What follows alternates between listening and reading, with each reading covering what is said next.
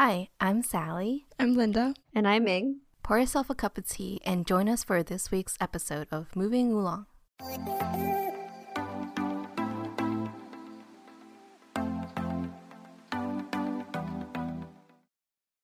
Thanks for tuning in to our 52nd episode. So, today we'll be talking about one of the very important relationships that we have in our life the mentor and mentee relationship. So, um, let's see, like Yoda and Luke Skywalker, or My that was like mentor mentee, right? Or Yeah. like Harry Potter and Dumbledore or something. So they they're very important to have these relationships, and we're going to talk about the mentors in our life, um, our connections, and how to find them, how to keep up with them, things like that. So before we get started, let's do our weekly recap. Sally, go first.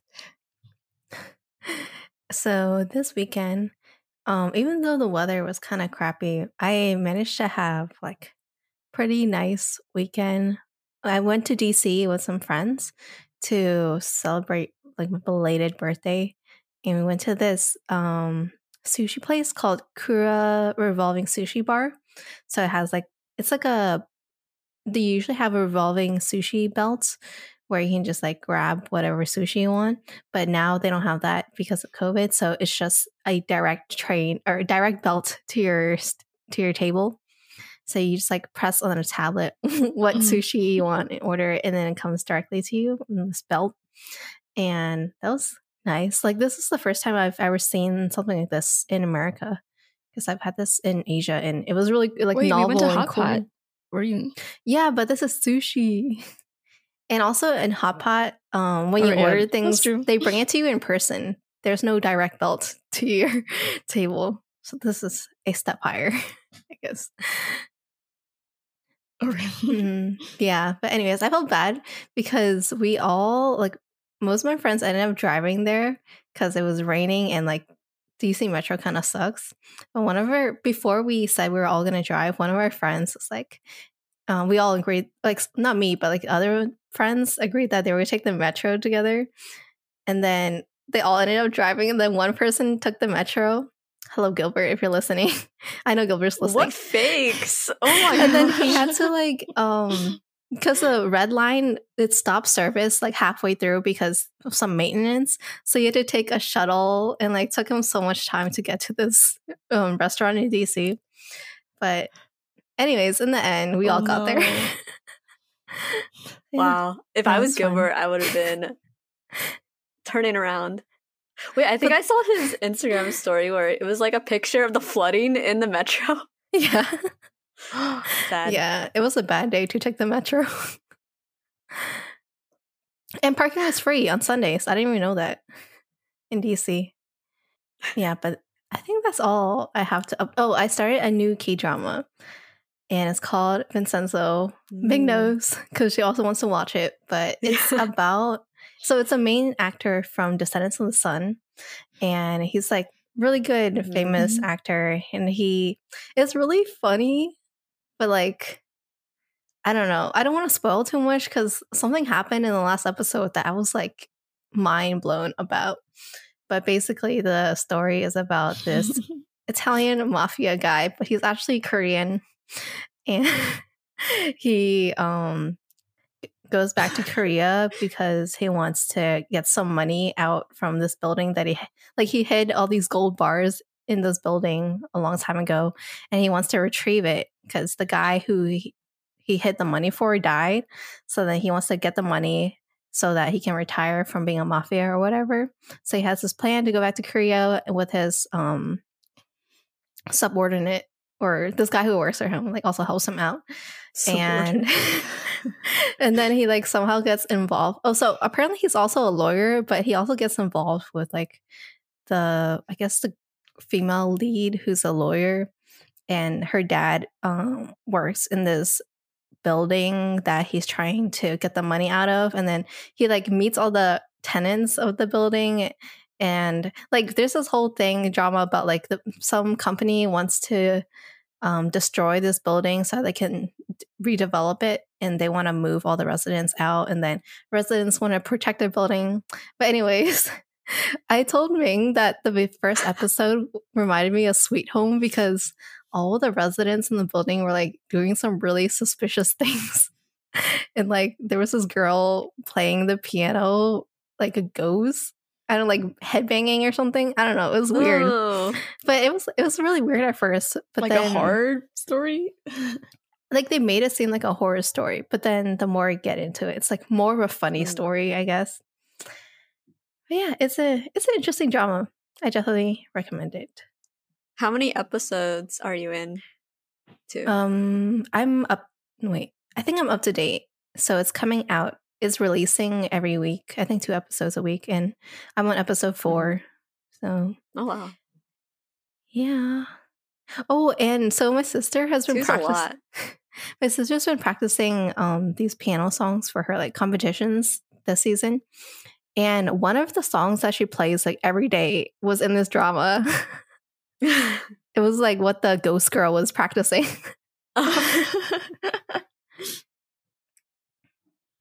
you should learn how to play it, Sally. no, I'm good. I- I'm so tired of hearing that song every day. I guess I can, um, yeah, I can give my update because it's kind of, I don't really have much to update on in my actual life. So I'll just give you a media update, I guess, because um, it kind of coincided with the end of February, but I finished a lot of the things I was watching or reading. So yeah, I finished the drama that I'd been watching. It took me a while, but I finally finished it, Hyena, and it was pretty good. Um, honestly, I really liked it a lot actually because it wasn't your typical the romance kind that I've watched before. Um, there was a like a romance kind of subplot, but it wasn't that important at the end of the day. And I just like how how it ended, and it was like very empowering, but also at the end was like you know when they have like a group of like side characters, but they're all on a team together, and it's a very like Mhm. team feel. Mm-hmm. That's how it ended, and so it was it was so nice. I really liked Oh. it. Um, but I might have to take a break from K dramas because I think I might start that um, Chinese drama, Sally, that you were going to start Untamed? or that you started. Yeah, I think I might start Untamed. Let me know if you like it. Yeah, Mhm. I didn't realize how many episodes there are though. There's so 50. many, It's actually fifty, like the normal amount for these Chinese dramas. There's so much. I thought K dramas were long, but You yeah, can I'll you can watch start that the later. abridged. You can watch the abridged version with only twenty episodes. I think it's on YouTube. only twenty. No, I'm gonna go all in if I'm okay, gonna watch okay, it. go all in. Yeah. Um, and besides the drama, I also finished a book that I've been wanting to read for a while. It's called My uh, Minor Feelings, and I think people may have heard of it recently because it's one of Mm, those books yeah, that's of it. suggested. Yeah, it's like suggested. Um, I guess with the Asian American anti-Asian violence happening recently, it's like supposed to be. Um, if you don't have that perspective, you can read it, and it was interesting it was almost like taking another Asian American studies class, but way more personal. And honestly, I don't know. The book is all over the place, to be honest. Like, it starts off with some Asian American history and some personal anecdotes, like your classic immigrant story, I guess, because her family um, immigrated from Korea. So it had that. But then, like, halfway through, it got into her story of, because she's a poet. So it got into her story of, like, how she became a poet and, like, the people she met in college when she went to Linda, she went to Oberlin. So she was like very artsy. oh, Oberlin. And, and then she gets into like this this murder story about um an artist I think she was Korean, an artist who is murdered. And then like somehow she wraps it all. It, it's very interesting. I would recommend it, I guess, if you if you want to get some insight, but it definitely doesn't speak obviously one book can't speak for the entire Asian American experience, but it, it was interesting to read, a quick read on my end, but now I'm onto more books. So yeah, that's that's pretty much my entire life. I just read and then watch dramas and crochet. I finished crochet, crocheting, so yeah. Mm, that's Very nice though. Like you're consuming things, but you're also like Mm. making something. it feels productive Yeah. when you're hmm making progress. I guess. Yeah, and it's very chill. I don't have to think about it too hard. Melinda? Um, I guess my media update is that I finished Steven Universe, and it was so Mm. good um, because they wrap things up really well. And I feel like my work Twitter is starting to become a Steven Universe fan Twitter because they talk about like adverse childhood experiences. Like one of the characters like explains it and like goes through like you experience something like traumatic and this is how it's affecting your like social and emotional development. I quickly Mm. screenshotted all the parts and then I like wrote a tweet and it's like in the Sprout social to be approved by like the manager. Um, I hope they approve it because I already like put another Steven Universe tweet about when he was like a newborn and like the single dad was trying to like raise him up. So it has very like heartwarming depictions of family and friendship and like just emotional expression. So that was really good. And I guess in other news, I got bamboozled into doing another race and equity thing at work. I feel like I'm always caught between like running away from this and like feeling like I have a duty to participate or like feeling an urge to participate. So yeah, my back just hurts from being in the meetings all day yesterday and Monday. Um but I don't know, it's weird because I'm like at the bottom and like my boss kind of reinforces it. She's like, it might be hard being there with everyone, like our director who's like at the top and then you who's at the you know and then she didn't say like at the very bottom but she You kind of know. like implied it and i'm like okay like i suppose Wow. but yeah we're all supposed to be like equal there so to bring hierarchy into it is just like why are we even doing this at work so mm-hmm.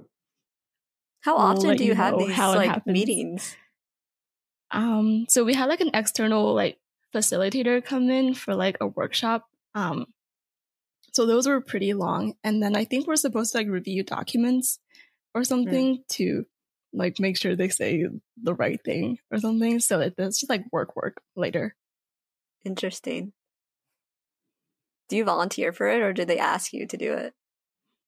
I didn't um volunteer for it. And then the HR lady called me and was like, Do you want to do it? And I said, I have to talk to She my supervisor. And then she's like, and then the HR lady was like, Actually, I already talked to your supervisor. And she said it was okay. And then I was like out Uh, of ways to Yeah. like get myself Oh, out. So I was like, Okay, like I'll do it. I mean, it's not bad, but yeah. like it was like targeted, I guess.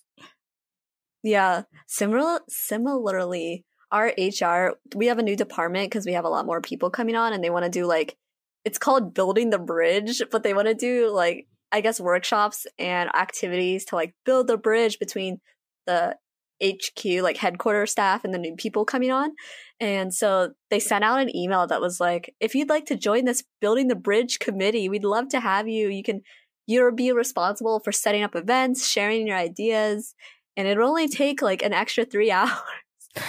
like every Extra week. yeah. And I don't really want to do it. It reminds me too much of like being an RA and having to come up with like those kind of events. But my boss was like, yeah, the HR person reached out to us and she really wants you on the team and especially all of our like marketing people because we're so creative apparently. So I haven't replied to the email. I don't know if I'm going to unless prompted. They're, they're gonna prompt you later. Just act like you didn't see it. Oh my God. yeah, like, oh, it, it was in my spam? What? How did you get there? How bizarre. yeah.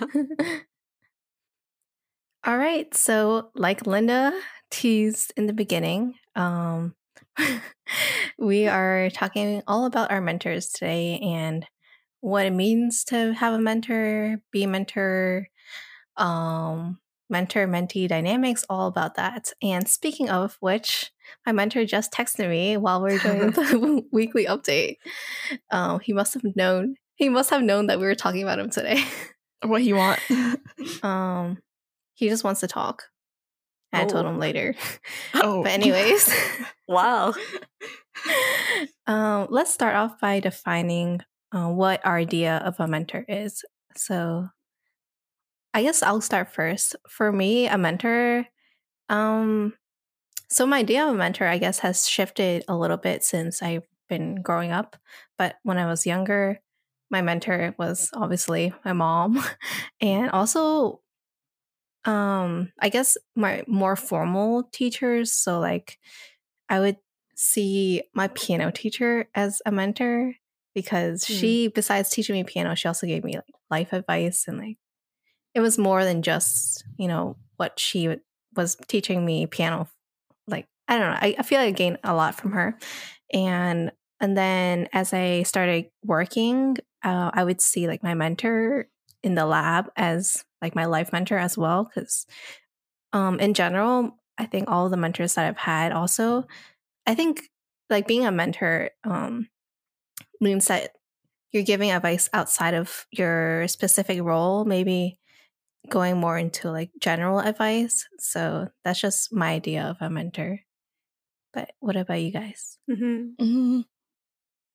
Sally, I like your definition because you mentioned they start off in like structural roles like a piano mm-hmm. teacher or a regular teacher or i guess like your mom is another like specific role but yeah. you get like closer in a way um, when they kind of go above and beyond their duties and that's what mm-hmm. marks them as like a mentor rather than just like your chemistry teacher or someone mm-hmm.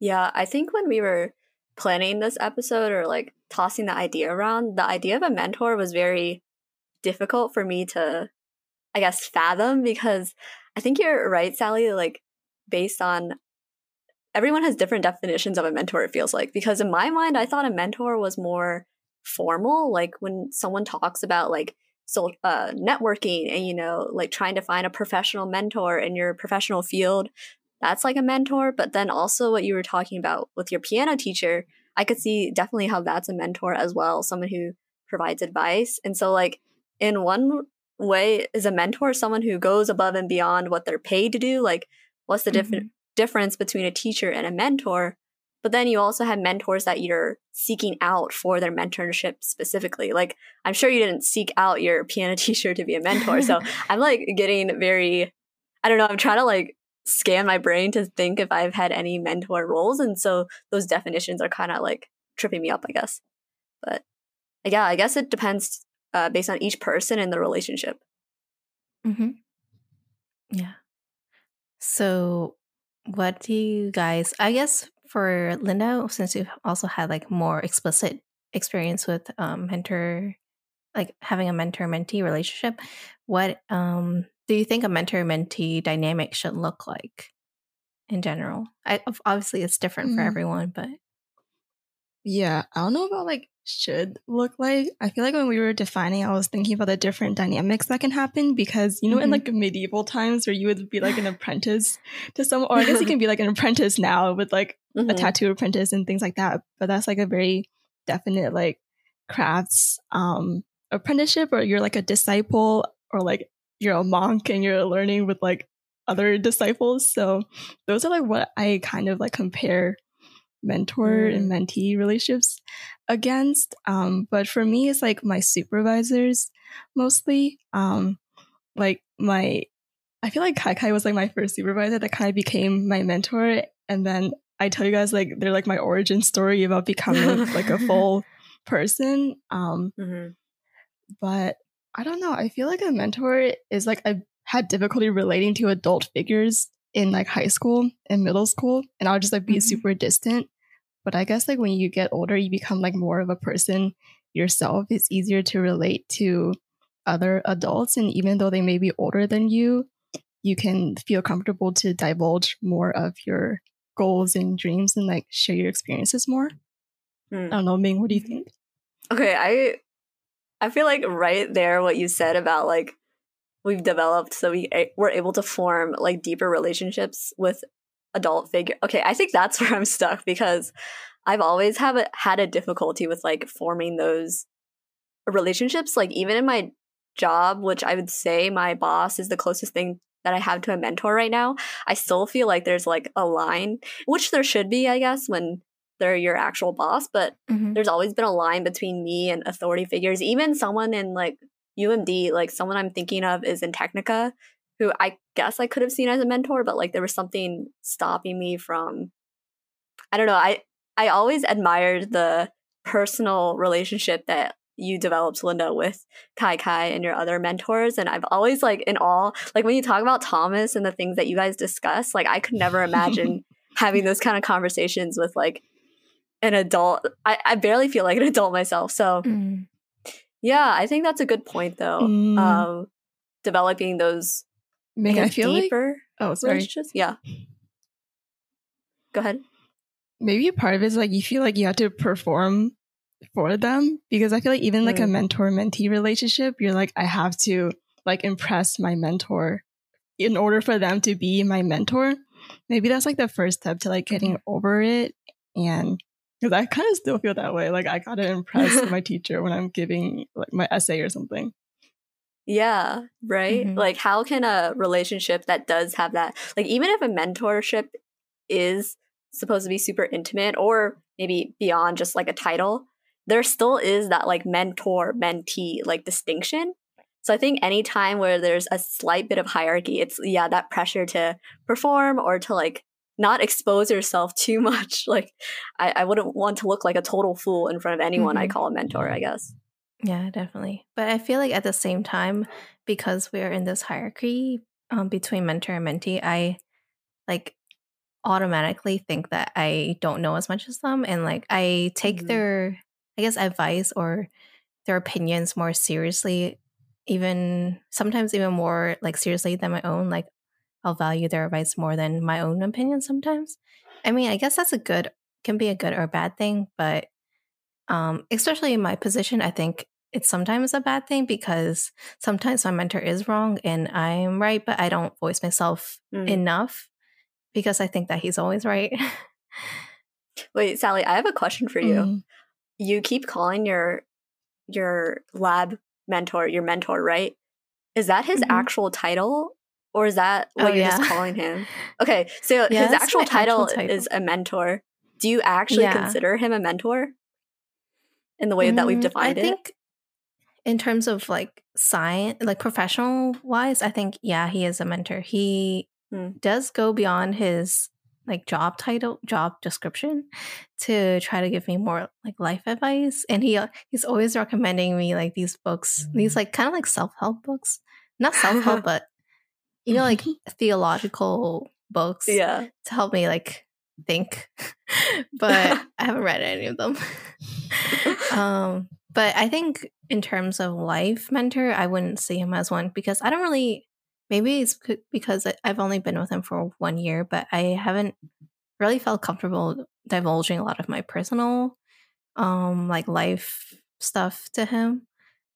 Um, compared to my old mentor from high school, I feel like we're a lot closer. Maybe also because my old mentor knew my mom, but I felt more comfortable Mm. telling him about personal things and like my personal interests like like Mhm. besides science like, talking about like art and stuff like that so it, i think it definitely depends Yeah. on the person hmm And I'm sure you could have like at the same time have a professional mentor and like a more life mentor, I guess. When I think of like a life mentor, I think of even someone who might be considered my peer but has slightly more experience. Like I don't know if I would put them on the pedestal.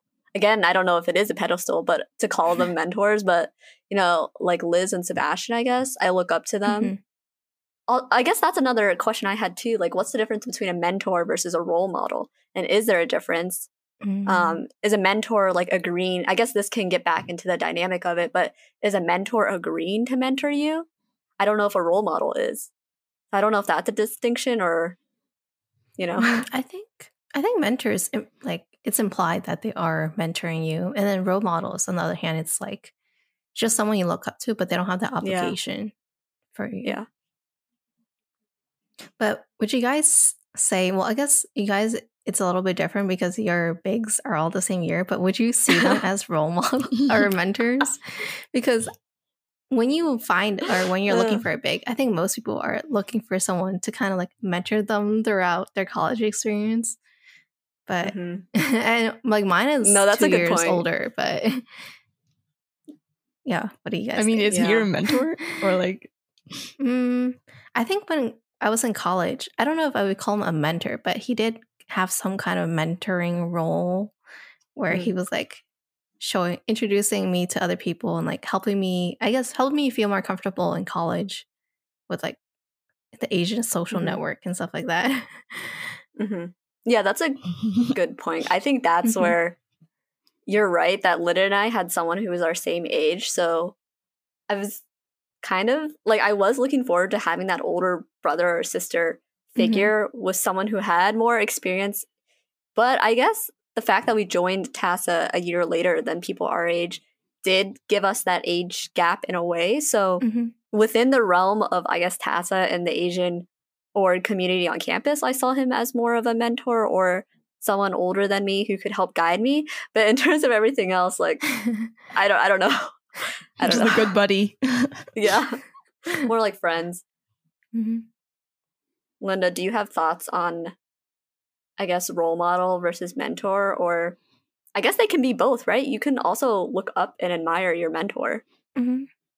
Mm-hmm. I guess. I feel like role models are like so external though. Like they're they don't have to do anything for you, but mentorship it implies you interact. But with role models, you kind of see them in like a perfect light. And I guess with mentors, since you're talking with them and interacting so much, when you get to know them, you realize that, oh, they're not perfect or they do have some flaws, but they still have like a lot, a lot of value to you as a mentor and as someone you look up to. So in a way, it feels like more close to be a mm-hmm. mentor mm-hmm. than to like have a role model. Mm. Yeah, that almost mm-hmm. like kind of gets into our, I guess, next point of talking about like the relationship being not transactional, but a back and forth. A I forgot the word, and I know my public speaking professor would be so upset because we spent like weeks on the unit when we were talking about the different forms of communication and how you can have like a one way versus both way, like a reciprocal kind of Mm. relationship. Oh, and I guess parasocial relationship or no? I think parasocial is the one where it's like on social media you think you have a relationship yeah. with them. But okay. yeah, that that back and forth kind of relationship, I guess we would say yes in a mentor relationship or no because I guess in some ways you're right. You are trading like information about your life and especially if they're more of a life mentor and you're giving updates, but I, I guess they would say that they're learning from us too, but it definitely is still a role of them teaching you in some ways. Mm-hmm. Mm-hmm. You know, Ming, that's interesting because I feel like with mentors and mentees, they don't divulge their personal life with you mm. that much, but you're like mm-hmm. divulging mm-hmm. more of your struggles with them. Like, I feel like my mentors, they don't want to dump their like issues or like kind of vent to you like you would be comfortable doing mm-hmm. to them. And I was feeling like that's normal, but also I was telling Thomas when I was a senior, I was like, oh, I want to be someone that you can depend on too. And I want to like kind of hold the space for you as well. And it's like, is that kind of mm. pushing the mentor and mentee boundary? Because, you know, parents are supposed to talk about their issues with their child, kind of. Mm-hmm. Mm-hmm. Yeah, yeah, definitely. It is more the that parental kind of role um, maybe that is what is preventing me from seeing like like I said, Sebastian or Liz as an actual mentor because they rant to me. So it is a more a, a really equal back and forth relationship, preventing it from becoming a mentor mentee relationship. Mm-hmm. Sally, do you rant to your mentor? Or does your mentor rant to you? he rants to me. I think he, really? t- he tells me more of his problems than I tell him. Well, I tell him my problems about the lab, but not maybe really you're his problems. life mentor. no, no way. I never have a. I feel like to be a mentor, you gotta have like a solution or like a consolation, something to hmm. reply mm. to when someone you know tells you their problems. Every time he tells me his problems, I'm like, I don't know how to help you. so he just like rants at you, and he just wants mm. someone to like listen. Yeah, I mean, he likes to talk. I think like a key um characteristic of a mentor is like liking to talk. At least in my experience. I mean, I feel like mentors yeah. who don't I feel like mentors that don't talk, they don't divulge as much about themselves and they don't share as much like info like wisdom, I would say, or that their life advice. Mm-hmm. But people who like to talk, they like they can talk about anything and that's how they become more of a life mentor because they stray outside of like the topic that you're originally talking about. So, yeah, I don't know. mm. That's true. Do you feel like yeah. they do it on purpose? Like, what do mentors know that they're becoming mentors with you? Or Mm. are they just like they like to talk and they just give you advice and then they just become your mentor? Mm, I feel like they are doing it on purpose. I mean, for my position, since I am in like a trainee position, it's like implied that my mentor is kind of like my mentor also professionally, like for my career. In like he, I guess he always has like trying to train me for the future in mind. So he's always telling me, like like I said before, readings that I should read that's uh, not explicitly science readings, but more like ideological readings. So Mhm. yeah, I don't know. But I it just- depends. Yeah. Depends. Sorry. Go ahead. I was just thinking when we were Sally when you were talking about that, um, and then Linda when you asked about like how does a mentor know that they're mentoring or do they, are they aware of it? And I almost think maybe it's like a personality trait where yeah, people who are more likely to already share some of their advice or thoughts are more likely to be mentors. And then maybe when we go back to the idea of it being reciprocal or transactional, like maybe they are getting something from it because you know when you have someone younger who is like absorbing everything you're saying and like taking your advice and like looking up to you in some ways that is a, a really good feeling i would say. So maybe Mhm. i wouldn't say it's like entirely selfish but maybe on their end like they're feeling fulfilled because they feel like they can pass on that knowledge and then you know that's what they get out of the relationship. Um yeah. Is there anyone that you guys would like to mentor or are you feeling those urges welling up in you to pass on your knowledge or to like give some life advice? I was gonna ask. We can answer this after this question, but I was gonna ask Mhm. you guys if you feel like you're already mentoring someone. But to answer your question, Linda, I feel like I have the type of personality that would. okay, this sounds really um prideful, but I think I do have the personality that would be suitable for a mentor because I I've realized with this podcast that I do like to talk and I like to talk through my feelings and talk it out kind of especially when it comes to new experiences and I would be willing or interested in sharing my experiences and thoughts with other people, especially if it's like a one-on-one relationship. I think I do really well in that kind of dynamic and I guess in some ways I consider this podcast like a little I don't think we're mentoring our audience because it's probably the same age as us, but I do feel like in some ways we are sharing some of our experiences and maybe wisdom or thoughts to like our audience. So in that way it's more of a parasocial mentorship. I don't know. Mm. Oh, that's true. but what about you two? Mm, I think I want to be a mentor because I just like the idea of like teaching someone. I really like teaching because I did all that TAing and like um I helped like Mhm. kids tutor them with whatever. But I don't know if I have the personality to be a mentor. I'm like the opposite of me. I don't I mean I like I like talking on this podcast, but I feel like I my thoughts are not coherent enough, at least right now, and I don't have enough to pass on to someone who would be younger. So maybe when I'm older and wiser, but I feel like at least right now, I feel like I'm not in any way ready to be a mentor. Hmm. It's interesting that Mhm. you like talk of mentor the role in that way.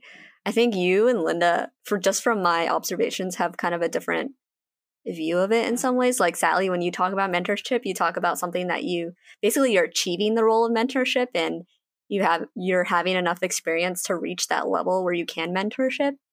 And I guess I, I would say that you could probably mentor I mean, and like weren't you a tutor? Well, I guess that's not mentoring, but you could mentor like someone who's in high school or you know Mhm. the age gap doesn't have to be that high but it is interesting to see your perspective of it versus linda's where i don't know linda you like pick up mentors and mentees like so easily it seems like I do. I, do. don't know you're always talking about one or the other like- I guess that's true. I'm like hyper noticing them, but you know, we're all like big siblings, like big sisters. So maybe that's Mm. where like the urge kind of stems from, like to be that kind of figure for someone else.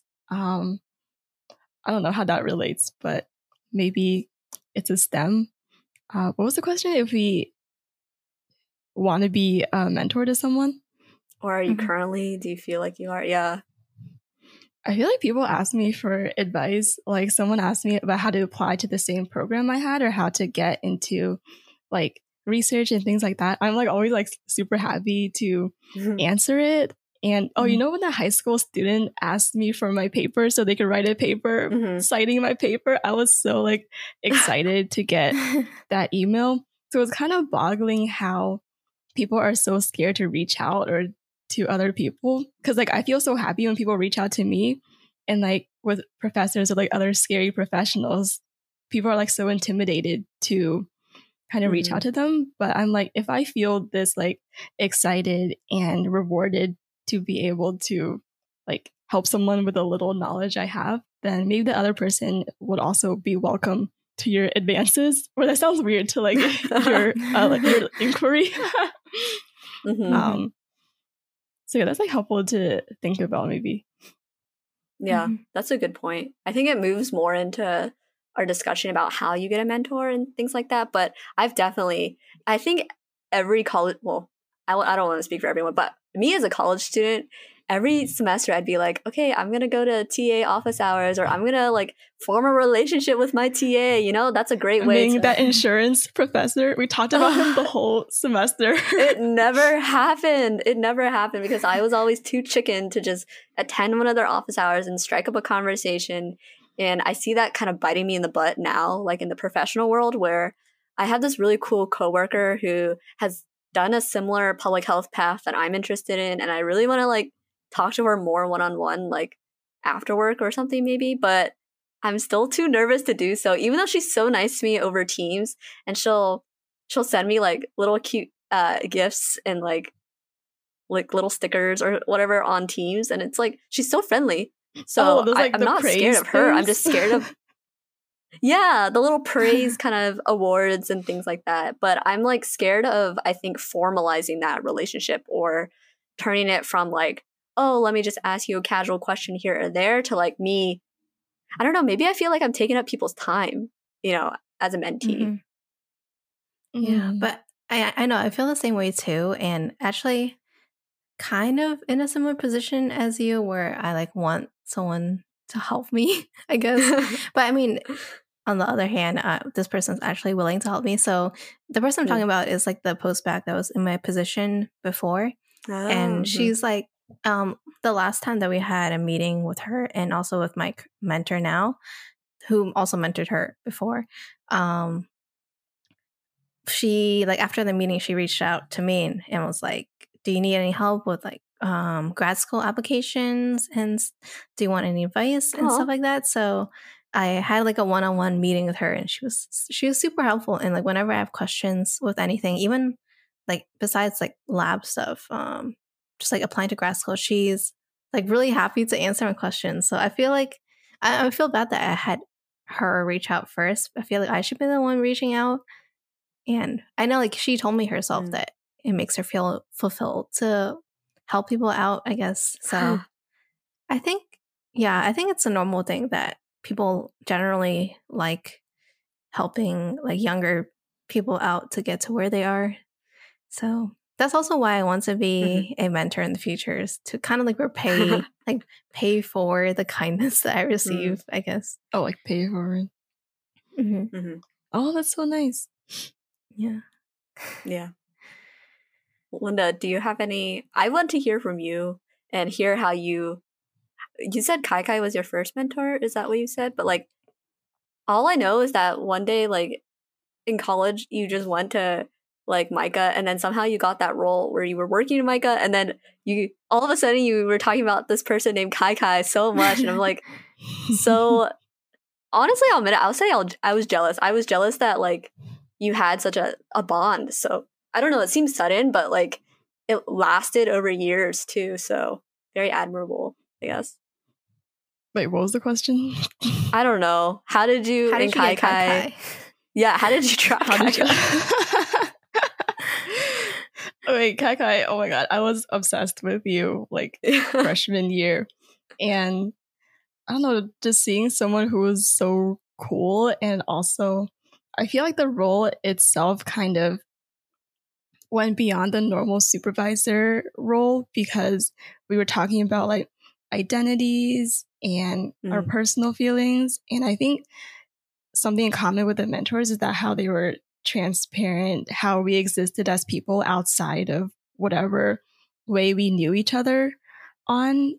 So, you know, the normal ways of like asking about each other's lives and like remembering things. And I guess just communicating that really well. Um, I feel like my mentors always talked about how they recognize the power dynamic between mentors and mentees, and they were like reinforcing how they wanted me to succeed, but also like be happy with whatever. So it wasn't mm. like transactional in that I'm raising you to be this perfect student or like I'm raising mm-hmm. you as like my legacy is to like help you with like supporting in different aspects mm-hmm. of your life. Honestly, I think it was just like lucky that mm. I was able to meet them and I felt like enough of a person to like be open with them mm. too. But they definitely started it. Like they started like getting close and like being very inviting and things like mm-hmm. that. Would you mm-hmm. say that your positions or the places that you've worked at have lended itself more to a mentor mentee relationship? Because when you talk about how they didn't want it to be transactional or they made it obvious that there wasn't there there they weren't trying to have that hierarchical power balance, I guess. Like I don't think of that when I think of, you know, the places I've worked in. Mm, maybe. Um, I guess places that are explicitly like feminist values and like kind of like touchy feely type of places make it more easier to kind of generate that welcoming mm. environment. But like with my boss and them, I feel like my boss right now is like a very functional, very numbers. And mm-hmm. I feel like mm-hmm. I've learned enough from my past mentors to be like, so, and to kind of like forge that bond and like get it started or like get it rolling with my current boss. So maybe I mean, man, you said you worked in Planned Parenthood, which is like I think women, not touchy feely, but not like you know yeah. places that are like more women or like Asian mm-hmm. Americans. Mm-hmm. We tend to relate a bit more and form that re- mentor mentee relationship because marginalized communities want to see each other succeed and things like that. Mm-hmm. Yeah, I was thinking about that too, about that the role of identity and how that plays in like how you can form those relationships. Because, well, going back to what you were saying earlier um, about being in MICA or in the lab, um, I was thinking about how like I was also in like a did a lot of on campus kind of jobs and roles and it definitely depends on the place that you're working out or the environment in my opinion because even in a in a organization like Res Life, which does a lot of like they they talk big talk about doing like touchy feely and mm-hmm. diversity inclusion and you know like mm-hmm.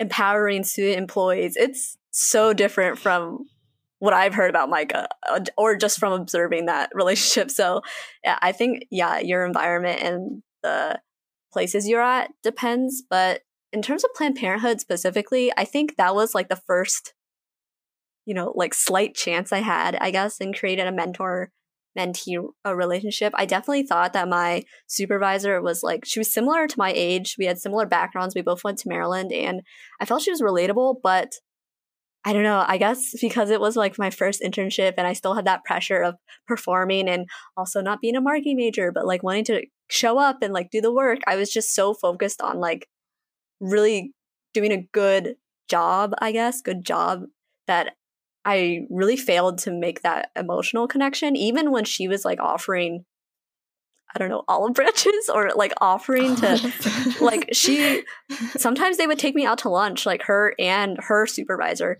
mm-hmm. and they would like try to start conversations and I could hold the conversations, but like it was, it never got too deep. Like it was all pretty superficial. And I don't know. I, I don't know. I will say having like a woman uh, majority environment is helpful. That's what I have in my job now too. But yeah.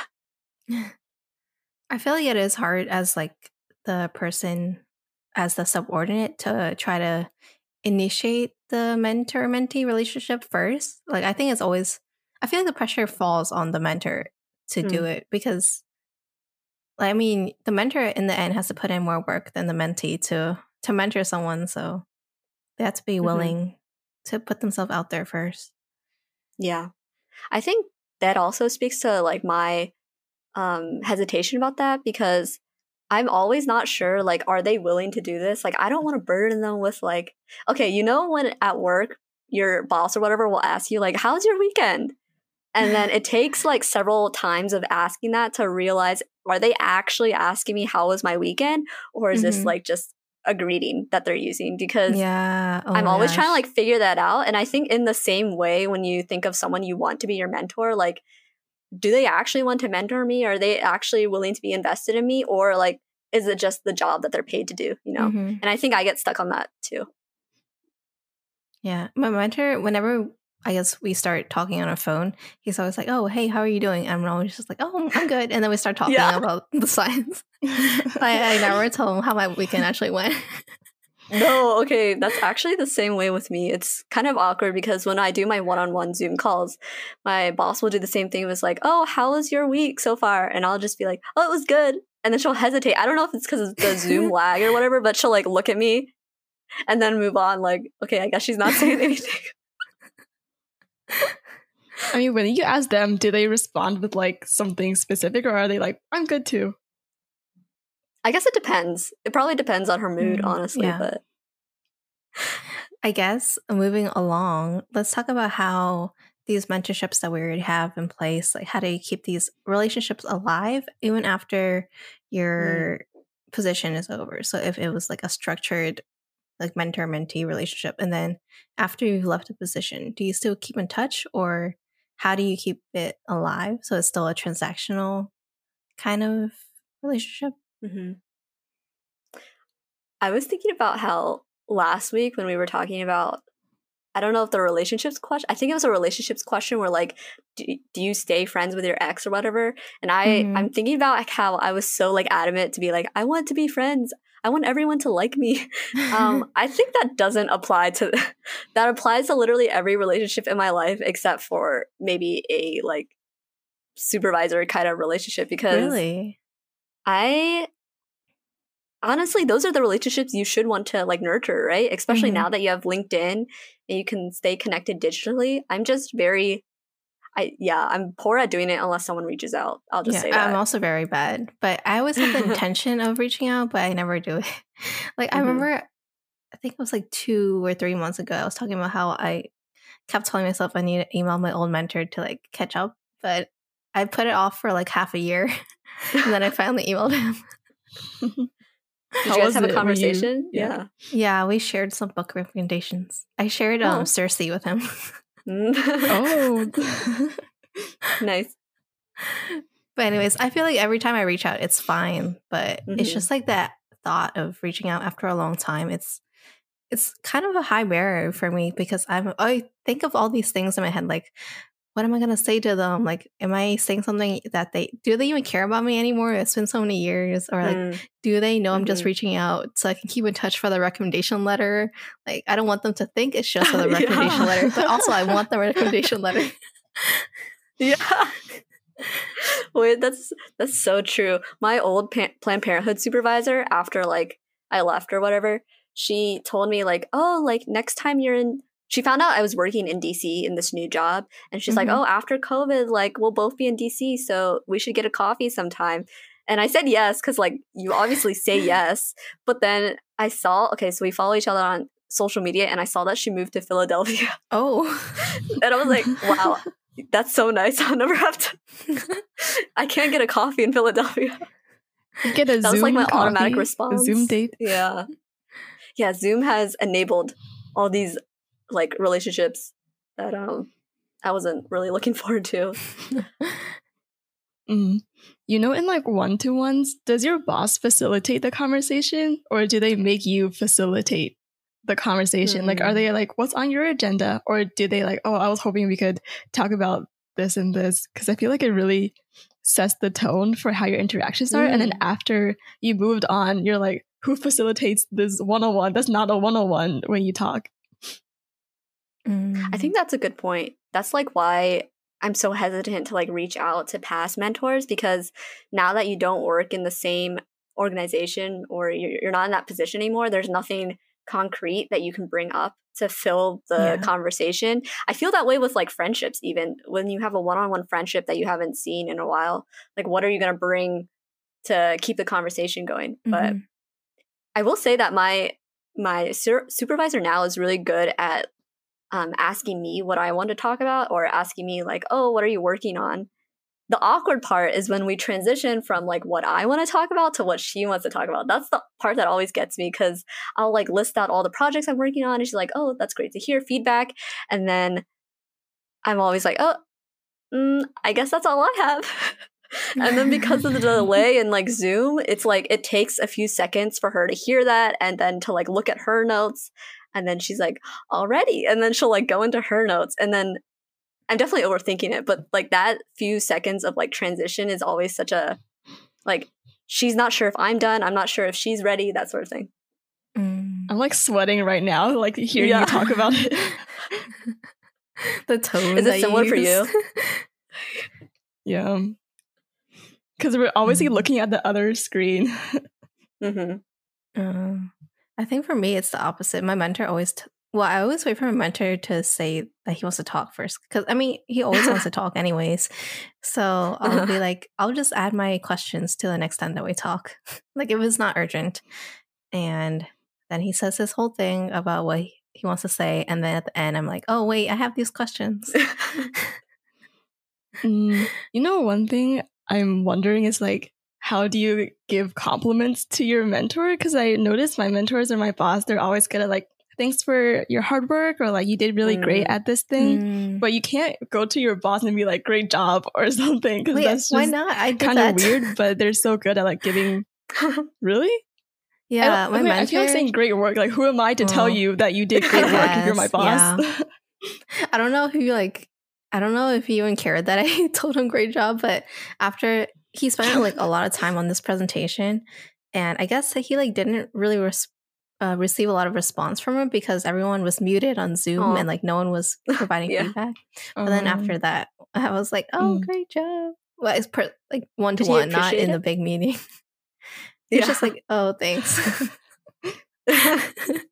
I think similarly to Sally, well, actually not similarly, but I do feel comfortable giving compliments to my mentor. I think because it's like been drilled into me based on like everyone else at work. Like, I think I Mhm. told you guys this earlier, but whenever someone emails out a big announcement or like an update on a project and there's multiple people on the email, everyone on the email feels a, a need to reply either to say like great job or like thank you for including and sharing this with me or like excellent presentation. Like even if it's like 20 people on the email, everyone replies and replies to the entire group. oh my So then I'm always like the last one who's like, okay, I'll just send like a thank you or something because it, Mhm.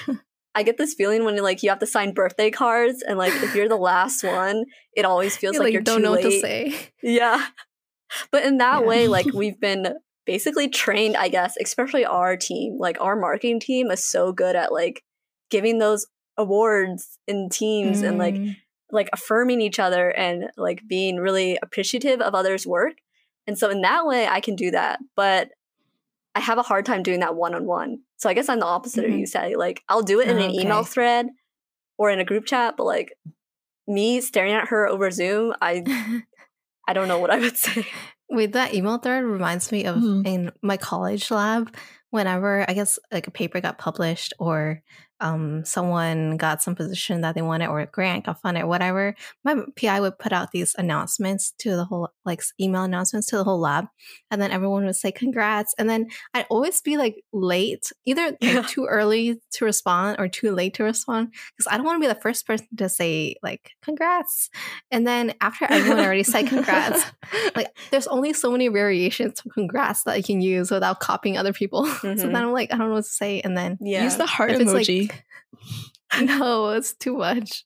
But anyways, like I never know how to respond in these like um large group email threads. So I feel more comfortable Mhm. saying it one I on one. mean, we send actually. the praise thing like ironically. Ironically, Yeah. oh my gosh, I haven't. Everyone has everyone on the team has given me one of those, but like I don't know how to do it. I guess that's the excuse I'm using. I haven't tried to figure out how to do it, so I never give it back because I'm like, is this an appropriate time to use an award? Like, when is it an appropriate time to say thank you? Okay, because when someone like fucks up or like says something weird, we send like the the praise emoji in the That's thing. so mean. well, I guess if it's understood by everyone, but like, dang. That's like when people clap when like the dishes fell in the cafeteria. oh my gosh. Oh, I hate that. Yeah. Okay, I guess we're getting a little off track, but to to bring us back, I wanted to ask this question, although I think it's already been implicitly kind of answered, but do you consider well, I guess for Sally it's kind of obvious, but do you consider your current boss or supervisor your mentor? And like would you say that they're like your professional mentor or life mentor or not a mentor? Yeah, I guess for mine, and because this position is literally called mentor, he is my mentor. But I Mhm. think more for professional. I don't really see him as a life mentor.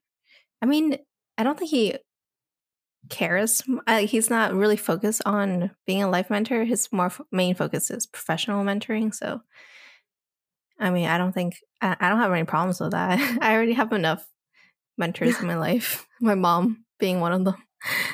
Hmm. Wait, maybe we could touch on that a little bit, Sally, because I don't personally consider my mom a mentor in that sense, I guess. Like, Mm, I don't know, especially not professionally. We're not in the same field at all.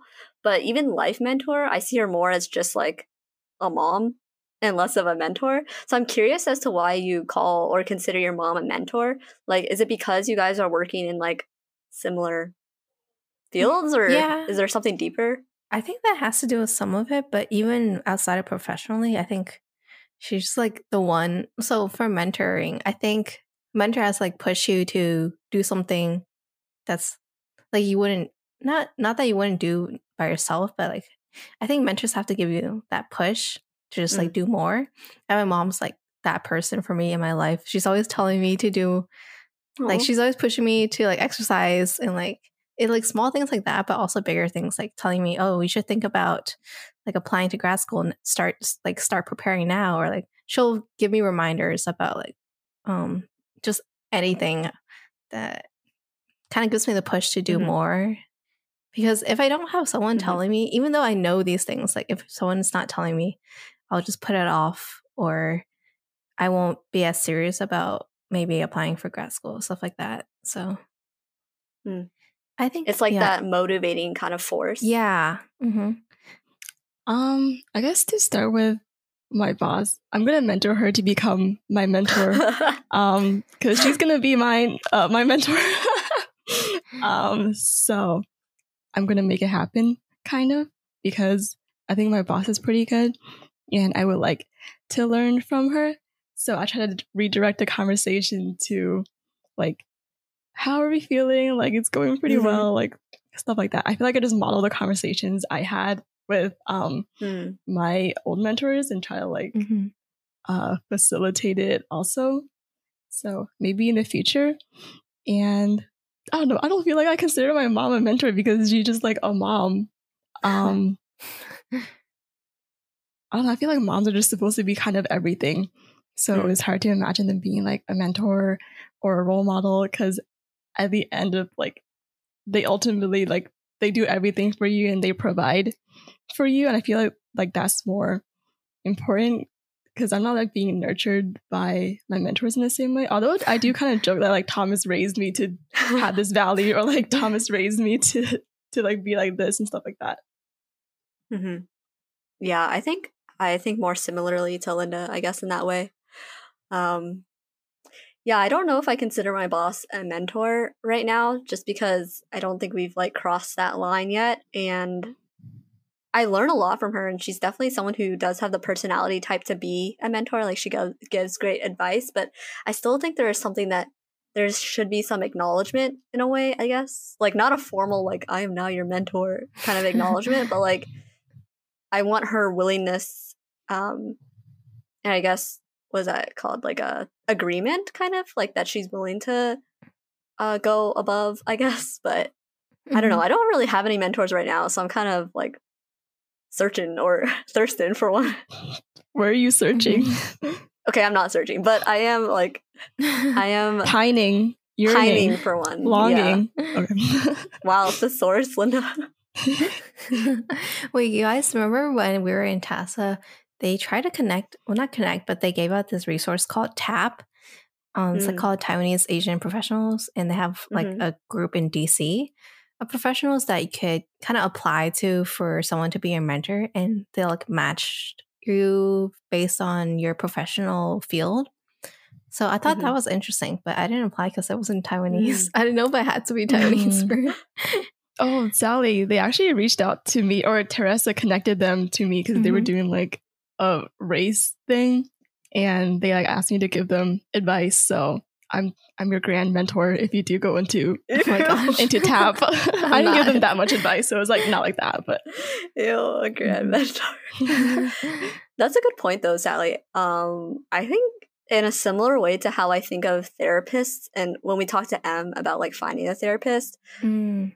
I think I might be approaching it in a similar way for finding a mentor and that I want someone that I can relate to on not just a professional level, but on more of a personal, almost identity level because I don't know, I get along with everyone on my team, but I think I have like a certain like Linda has talked about this before where like across the Zoom screen you like make eye contact with the other woman of color like working like it's like I I value that I guess um and ha- having shared experiences so I guess if I was to find one I would try to look for someone who has a similar I don't know background Yeah, that makes sense. I wish there was like a portal for matching, like a dating portal. site, but like for mentors to match the personalities.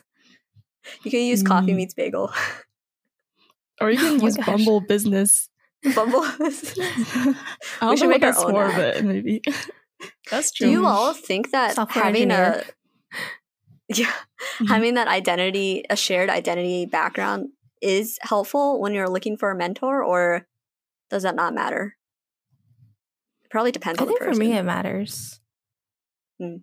Yeah, I think you have to have at least your basic ideals have to be similar, and I think maybe having like that shared experience helps you get closer to your mentor, like right off the bat. Like, so Mm. you're more comfortable to share your personal things with them, struggles and stuff. I think that's why I th- felt closest to my first mentor in high school because he was also a was it second generation immigrant, Asian American immigrant? Like his parents were already immigrated here, and then he grew up in America, so he understood a lot of the Mhm. same things that I did, and but he also like he understood like American things, but he also had that Asian background, which I don't know. We didn't really talk about that explicitly, but I think just having these like the similar background helps us understand each other on other things better too. hmm Mhm. That makes sense. I think for me, it feels kind of like paternalistic, or I don't know if I was like white saviory, but like when a white person gives me Mm. all these all this advice, especially if it's like a white man, I'm kind of like, who are you to be giving me all this advice? Because I don't want to Mm. place them on like a superiority pedestal any more than they already are by society, which is probably like a hater like mindset to have. But like Sally said, you can't help but feel closer to people who you can relate to more. Mhm. Mhm.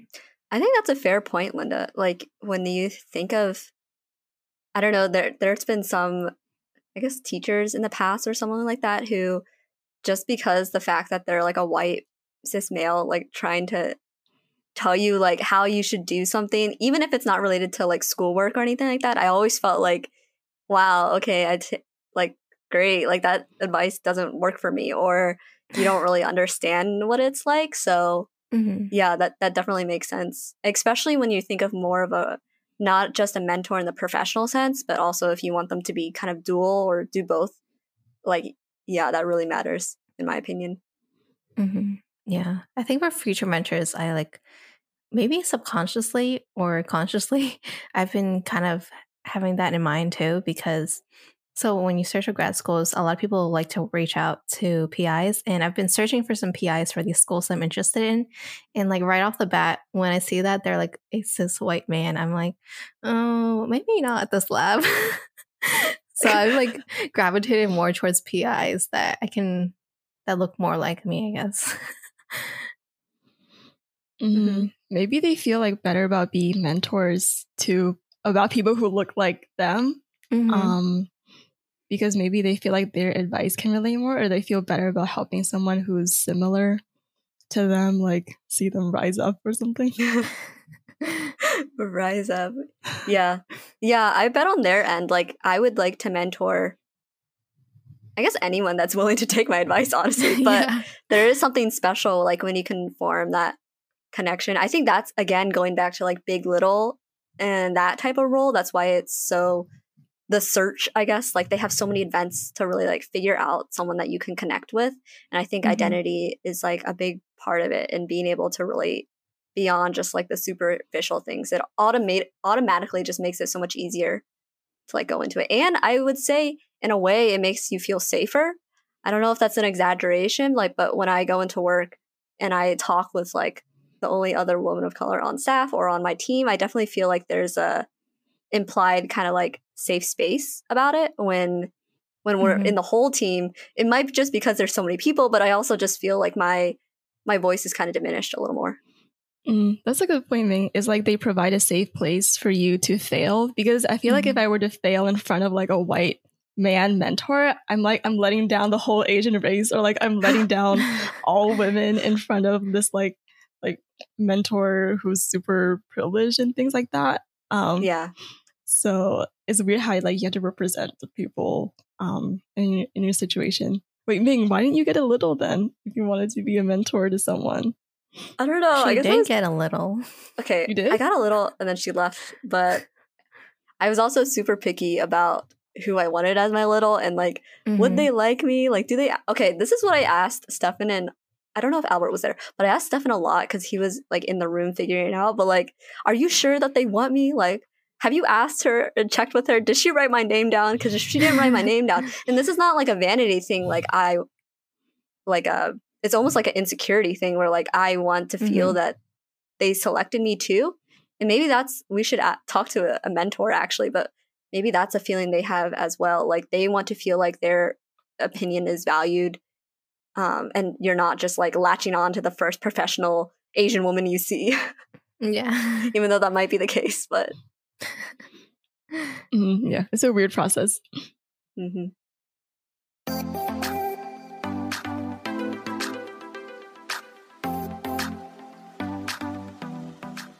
So today we talked about mentors and mentees, and I think we really had a good conversation about, first of all, like what it means to be a mentor and what it means to have that type of relationship that is hard to define, honestly. Like you heard us talk about it, and I still don't think there is a solid definition, but I think all of us have, in some ways, been influenced in the way we've um, kind of grown, especially in the professional space, but also through college.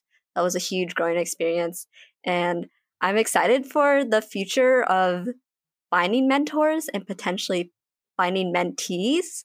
And so I guess if you made it all the way to this end of the episode, if you would like to be mentored by us, you know, slide into our yeah, slide into our DMs, our LinkedIn DMs, because Sally and Linda are right in that the way that you make connections is honestly by just reaching out. And on our end, we'd be so happy. So We're waiting for You know- you. If you like this episode, make sure to rate and review us on Apple Podcasts. And you can find us on Instagram at Moving Along Pod and check out our Medium blog for all of our bonus contents. You can follow us there at movingalong.medium.com. until next time. Bye.